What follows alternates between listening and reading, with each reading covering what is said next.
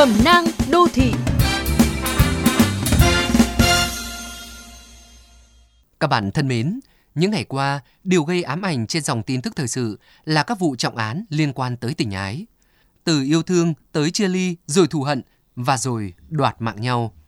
Những thái cực tưởng chừng không thể xảy ra với những người trong cuộc, nhưng chỉ trong một khoảnh khắc mất kiểm soát lại biến thành sự thực. Sau mỗi bi kịch, có mấy người tự hỏi mình đã đủ mạnh mẽ, chín chắn để vượt qua cảm giác tranh vênh khi đổ vỡ tình cảm. Tình yêu cũng như mọi mối quan hệ khác, có hợp, có tan, hữu duyên và vô duyên. Có những mối tình đơm hoa kết trái thành gia đình hạnh phúc. Có những mối tình để lại dây dứt khổ đau. Và cũng có những mối tình qua đi. Nghĩ về chúng sau này sẽ khiến ta mỉm cười nhẹ nhõm. Không ai muốn chia tay, nhưng nếu hai người không thể hòa hợp, không chia sẻ được lối sống, suy nghĩ và các dự định trong tương lai, thì đường ai nấy đi nên là một lựa chọn để cả hai cùng tiến bước trong cuộc đời. Ít nhất là không làm vướng chân nhau. Dù ở phía bên nào là người chủ động hay người thất tình cũng đều có những nỗi niềm riêng. Nếu như đối phương đã thẳng thắn, dứt khoát quan điểm, người còn lại cũng nên tôn trọng quyết định ấy, ngay cả khi đó là điều mà mình không muốn. Điều đó thể hiện sự văn minh trong tình yêu, nói như thuật ngữ của giới trẻ là chia tay không đòi quà.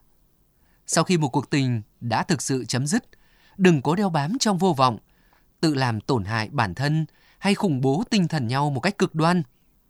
Đó không phải là cách để thể hiện tình yêu, bạn chỉ đang cố gắng bảo vệ cảm xúc ích kỷ của bản thân. Thay vì chìm trong u uất và những điều suy nghĩ tiêu cực, hãy đối diện với cô đơn bằng cách chấp nhận một thực tại, không còn người đó bên cạnh. Hãy giữ cho bản thân thật bận rộn bằng công việc và tận hưởng khoảng thời gian bên bạn bè người thân, những người mà bạn có thể ít khi ở cùng trong lúc có người yêu. Những khoảng thời gian đi dạo bộ, đọc sách hay tập một bộ môn ngoại khóa nào đó như vẽ tranh, yoga cũng sẽ giúp cho bạn bình tâm và nhìn nhận vấn đề một cách nhẹ nhàng hơn. Hãy nghĩ, đây là dịp để chăm chút và nâng cấp hơn cho bản thân, có thể là về hình thể, cũng có thể là tri thức và chiều sâu tâm hồn. Khi đã vượt qua giai đoạn khó khăn nhất, bạn sẽ chợt nhận ra rằng hợp tan là điều bình thường trong cuộc sống này hành trình tìm kiếm hạnh phúc không dễ dàng và êm thấm. Nó cho chúng ta những trải nghiệm đáng quý để vững vàng hơn, mạnh mẽ hơn và biết trân trọng những cơ hội hơn. Sẽ có một ngày, đến một thời điểm thích hợp, bạn cần thành thật với tình cảm của mình. Hãy mở cửa trái tim và chờ đón một chuyện tình mới đến.